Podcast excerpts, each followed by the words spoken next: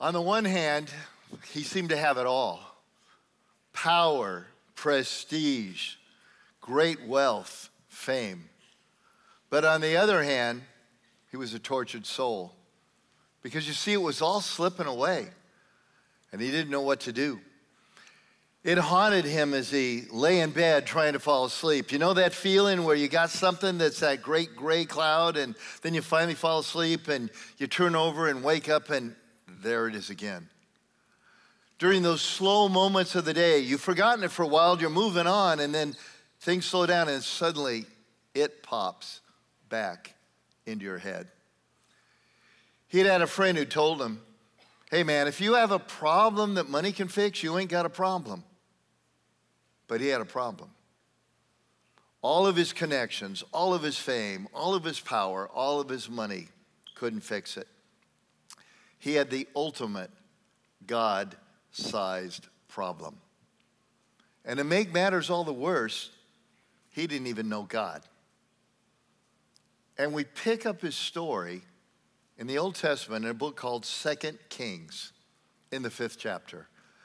I hope you treat your Bible as a life textbook, not just reading the verses that we're going to put up on the screen, but marking it up either digitally or, or, or, in the paper Bible. And if you haven't already got it, I encourage you to pull up this text here. If you're brand new at following Jesus and the Bible and all that, as I'm sure many of you are, uh, just use that table of contents. God put it in there for a purpose and uh, find 2 Kings chapter 5. And we're going to take a look at this guy's story. It's a story about a dirty river, a reluctant obedience, and an amazing miracle.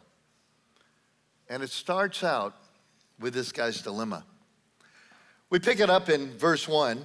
Naaman, commander of the army of the king of Syria, was a great man with his master, the king, and in high favor because by him the Lord had given victory to Syria. He was a mighty man of valor, but he had leprosy. So what we've got here is a, a, Syrian general, and, and if you had the privilege of growing up in a Christian home like I did in Sunday school classes and all that, you maybe know the story of Naaman.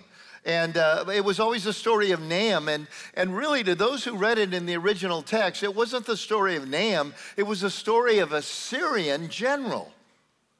You see, Syria was one of the arch enemies of Israel. Uh, they were next door, so there were always these border skirmishes, and one would take over land and the other would take over land. And, and he wasn't just a hated Syrian, he was a commander of the Syrian army. If you treat that Bible as a life textbook, underline that phrase. Not circle the name Naaman, circle the phrase, a commander of the army of the king of Syria. And then also circle, highlight, and underline this the Lord had given him victory. The Lord was the one who had given him victory. Now we read in verse 2 another key character now, the Syrians, on one of their raids, had carried off a little girl from the land of Israel, and she worked in the service of Naaman's uh, wife. Now, let's just stop right there for a second. This gal has been kidnapped. And she's not only been kidnapped by Naaman's uh, army, she's been brought into his household to be a servant of his wife. Now, notice what she does in verse 3. She said to her mistress, I hope this dude dies really soon. Oh, I'm, I'm, I'm sorry, got the. she said, Would that my Lord were with the prophet who is in Samaria, he would cure him of his leprosy. So we've got an enemy of Israel, doesn't even know God, attacks the nation and people of God. And then we've got a Syrian girl who got caught, I mean, a, a, Jewish girl who got caught in the backwash of other people's sin, completely innocent, and at an old enough age to know about the prophet that was in Israel, not just as a little kid. then she's brought into the household of the one who's done all this damage, and she's supposed to serve him. And instead of spitting in the coffee, she reflects the heart of God and what later on would be the teaching of Jesus, God in the flesh, telling us how we're to live. we're to return good for evil. We're to love our enemies. And we're going to see because this young girl, in a situation where so many of us would wave, uh, you know, our fist at God and go, "What's up?" She did what God had called her to do. And because of this, an incredible story takes place. And the Lord says, "Print it. This is not just good for now. This is good for all time." So now we pick it up in verse 4. So Naaman went and he, he told his lord the king, uh, Thus and so spoke the girl from the land of Israel. And the king of Syria said, Well, go now, I'll send a letter to the king of Israel. So he went, taking with him 10 talents of silver, 6,000 shekels of gold, and 10 changes of clothing. It's kind of like somebody who uh, has, has run out of any help with the medical system here and decides to go down to Mexico to get alternative uh, uh, uh, help and uh, medicine, and they take a few million dollars with them just to say, hey, Let's try it. So that's what he does. Well, uh, verse 6 says, He brought the letter to the king of Israel, and here's the letter was pretty short and sweet. Here's what it said When this letter reaches you, know that I, the king of Syria, have sent to you Naaman, my servant, that you may cure him of his leprosy.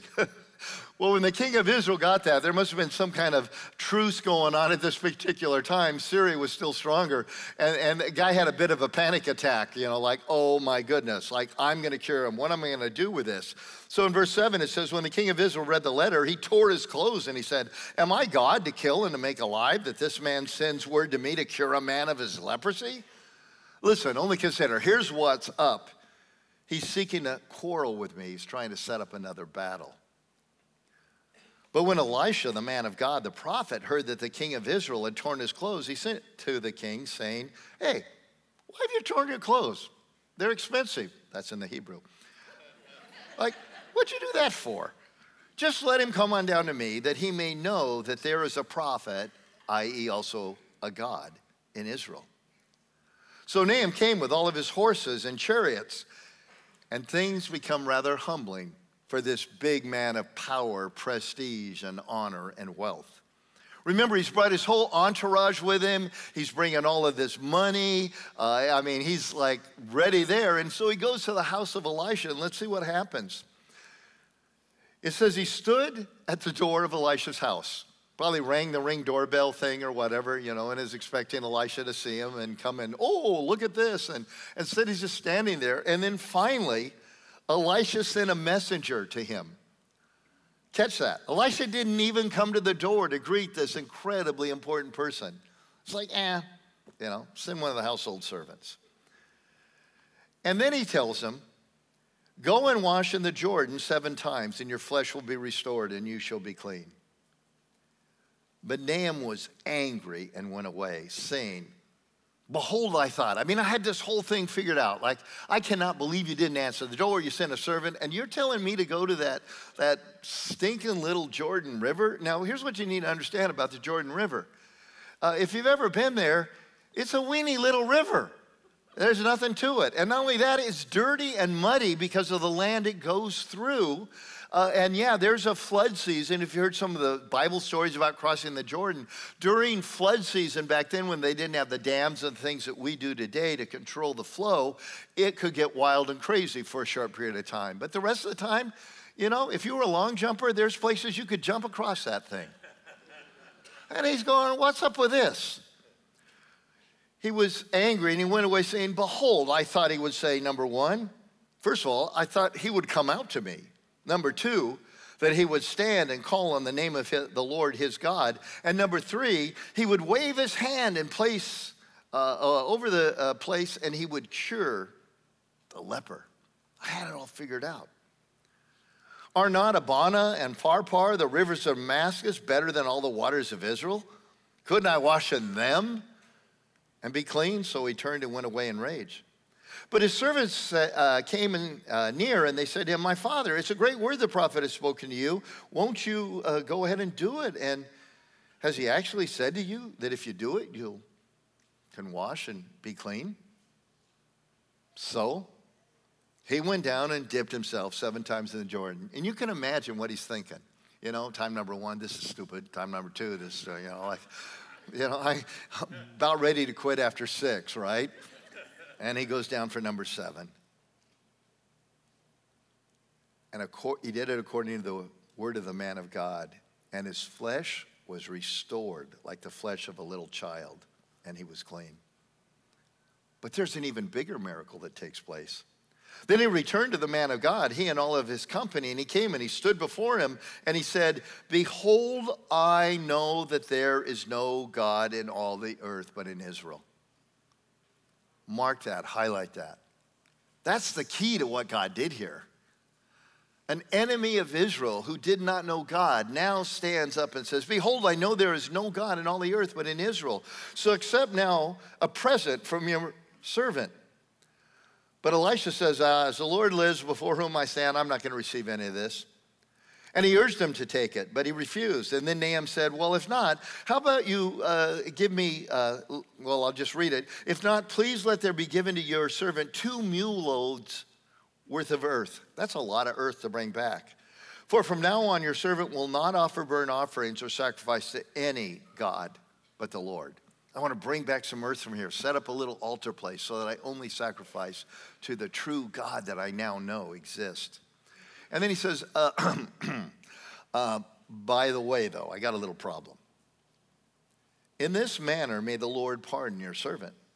Because when my master goes into the house of Rimmon, the demon god, to worship there, and I'm, he's leaning on my arm, I bow down myself in that house. Like I have to kind of do the bow down thing. And when I bow myself in the house of Rimmon, will the Lord pardon your servant in this matter? And I love Elisha's answer no. Die. Elisha goes, ah, go in peace.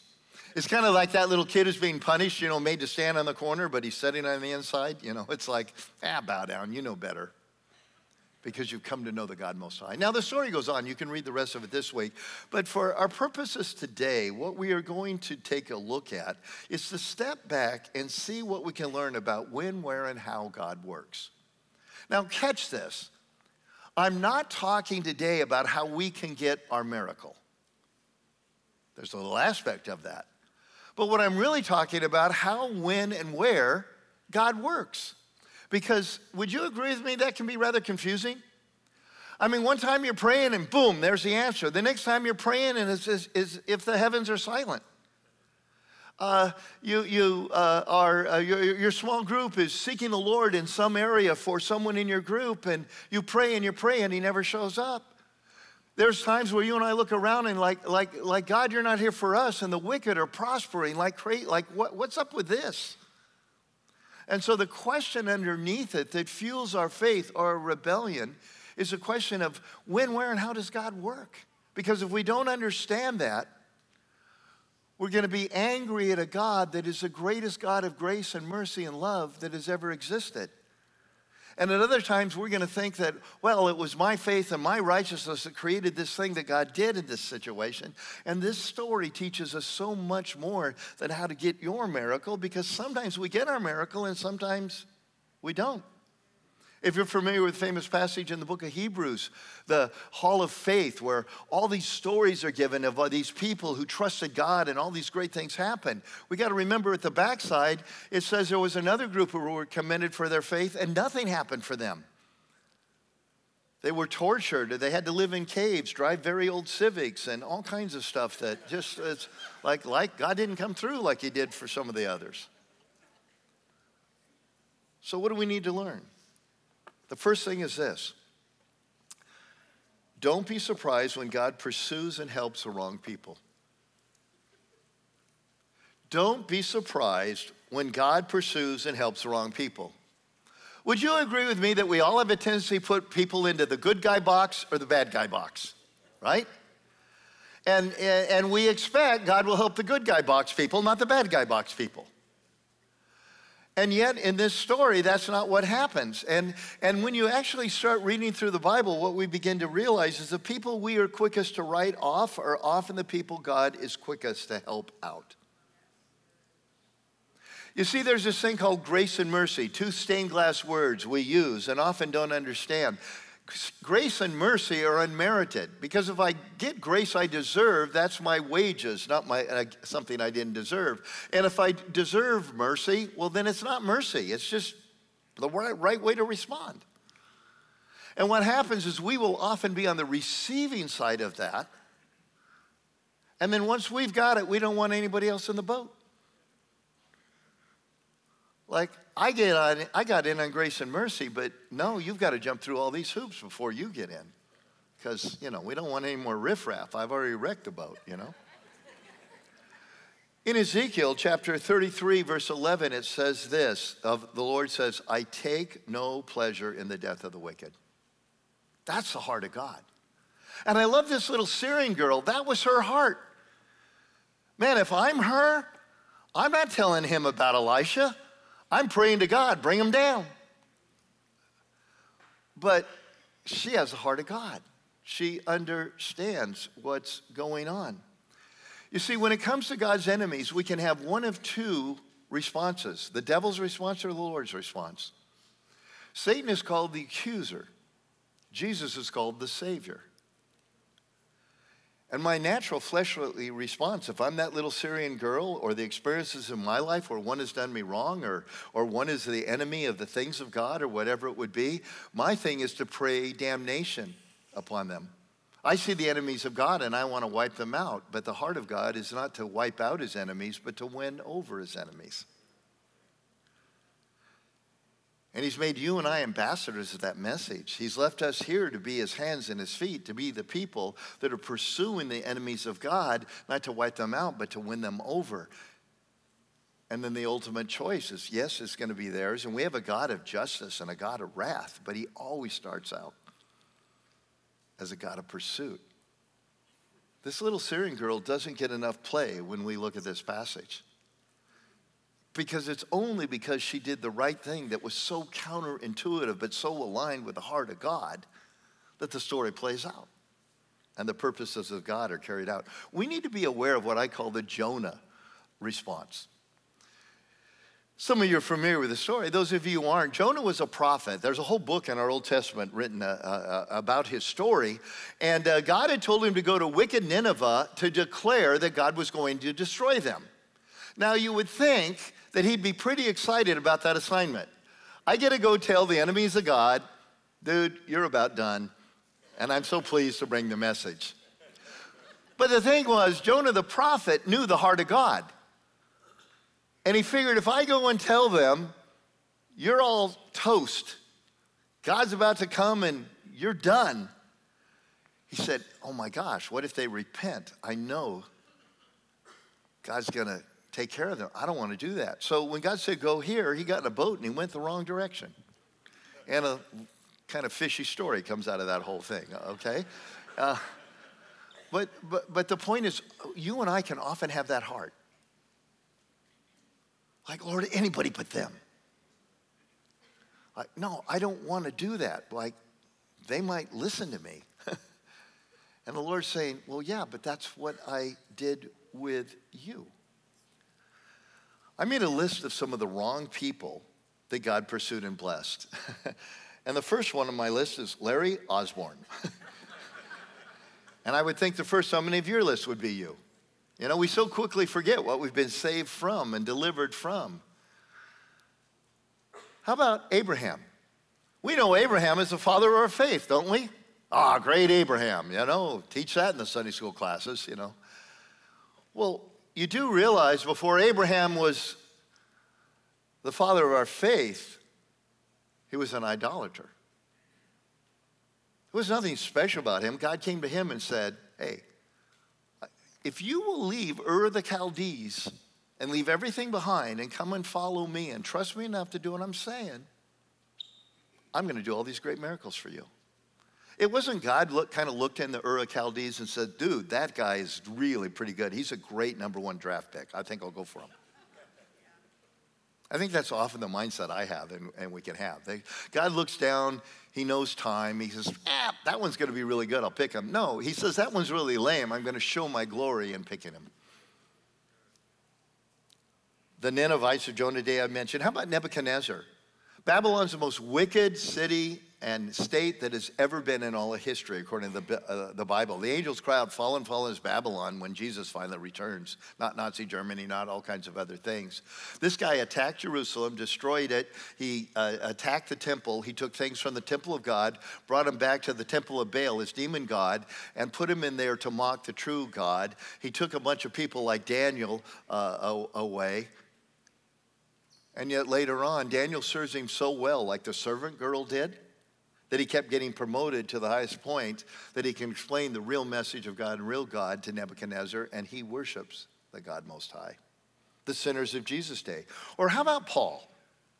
Now, when we talk about the Apostle Paul, we always call him, help me out, the what? The Apostle. Okay, come on, help me out, wake up. The Apostle Paul, the what? Apostle Paul. So we'll be going to passage. Well, the Apostle Paul says in Romans, or the Apostle Paul says in Philippians, I wonder why we never do it this way. Well, this particular passage in Philippians was written by the murderer, blasphemer, and persecutor Paul. Never heard anybody call him that. But that's what he was on his way to throw more Christians in prison when God showed up and said, You have no idea, dude. You're going to write Bible. Who would have guessed? Here's a sobering passage. Listen to it. Do you not know that the unrighteous will not inherit the kingdom of God? Don't be deceived. And anytime you see in the Bible, do not be deceived in the New Testament, that means most people don't get this. So he says, now understand this is counterintuitive, but this is the truth. Unrighteous won't inherit the kingdom of God. And let me tell you who that is. Anybody who's been sexually immoral an idolater, an adulterer, men who practice homosexuality, anybody who's been a thief, or greedy, or drunk, or reviled, or swindled, they will not inherit the kingdom of God. They're going to hell. Okay, let's go home, all depressed. I mean, you read that, if you're honest, that ain't about them, that's about us, right? But here's what I love the next verse. And such were some of you.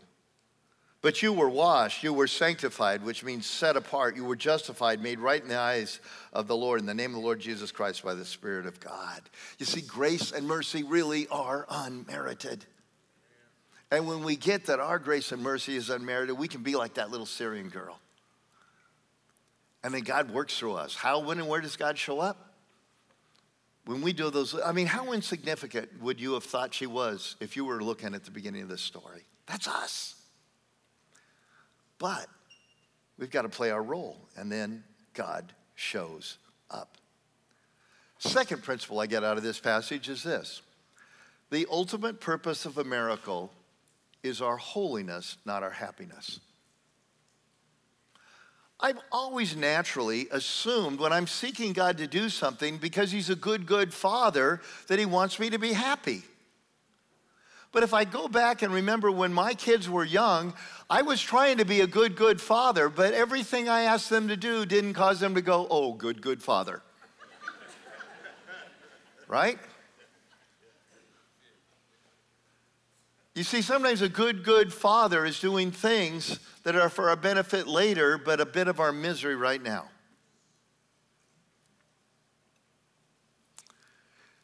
You might want to jot this phrase down and mull on it a little bit because it's pretty powerful.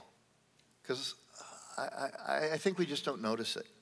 Jesus' miracles did not follow a changed life, they inspired a changed life. I've always thought the more righteous I get, the more God's going to show up and win every battle for me. Because grace and mercy are really something I've earned. But the truth is, Jesus didn't go into town, preach the hard messages he preached, and, and then, okay, you all come forward, you're ready to follow me, and then pull them aside to a separate meeting, and all those who had made the change say, okay, I'll heal you, I'll heal. No, he healed people.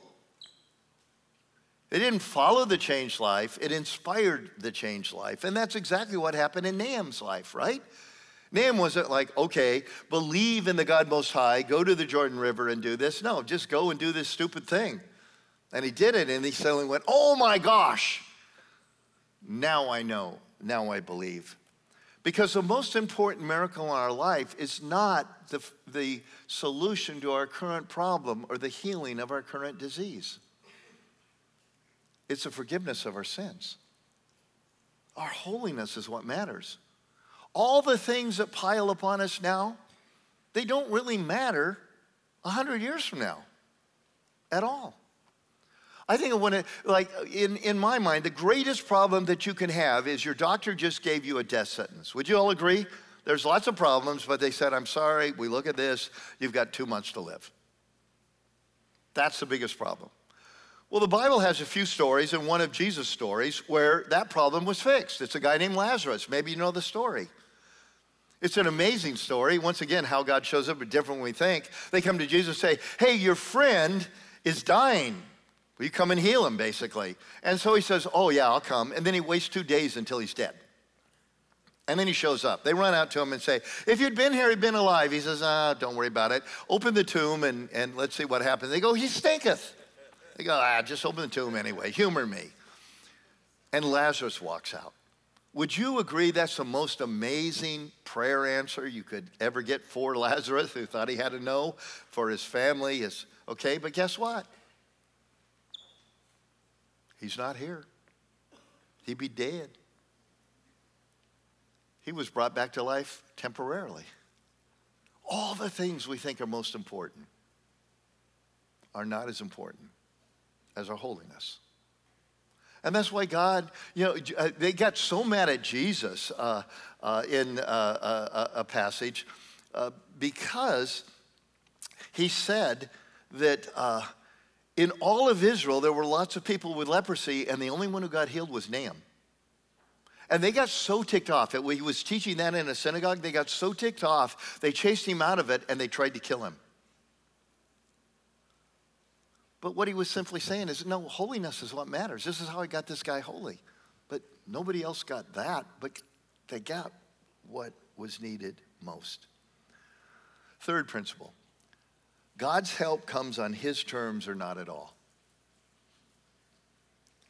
God's help comes at his terms or not at all. Naaman's pride and assumption almost cost him his miracle. Are you kidding? Stinking little Jordan River? You won't even come out and talk to me? Like, this is not so. When we think we know how God should work, we often miss out on how God does work. Have you ever done that? I sure have. I got it all figured out how God's supposed to work. And then when he doesn't, I can shake my fist at God or what's up with this? Because when I, I have God all figured out, like Naaman did, those three things he thought he would do, what happens is we, when we go there, we miss out on how God does work because we're so dialed in on how we think he should work.